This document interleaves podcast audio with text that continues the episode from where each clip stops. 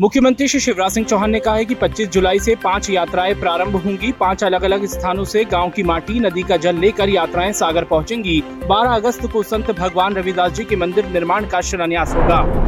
मुख्यमंत्री श्री शिवराज सिंह चौहान ने कहा है कि सीबीएसई द्वारा क्षेत्रीय भाषाओं में शिक्षा उपलब्ध कराने का निर्णय अभिनंदनीय है।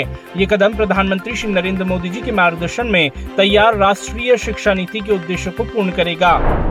मुख्यमंत्री श्री शिवराज सिंह चौहान ने कहा है कि लाडली बहना योजना में अब वे बेटियाँ भी सम्मिलित होंगी, जिनकी आयु 21 वर्ष से लेकर 23 वर्ष है और उनके पास ट्रैक्टर है। 25 जुलाई से फिर फॉर्म भरे जाएँगे।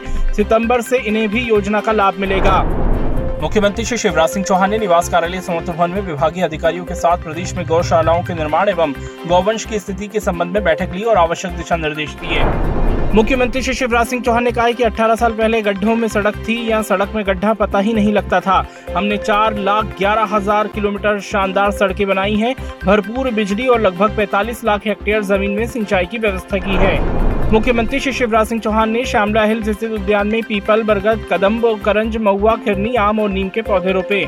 मुख्यमंत्री लाडली बहना योजना की 21 से 23 वर्ष आयु समूह की नई हितग्राही बहनों ने मुख्यमंत्री जी के साथ पौधरोपण कर खुशी ज़ाहिर की।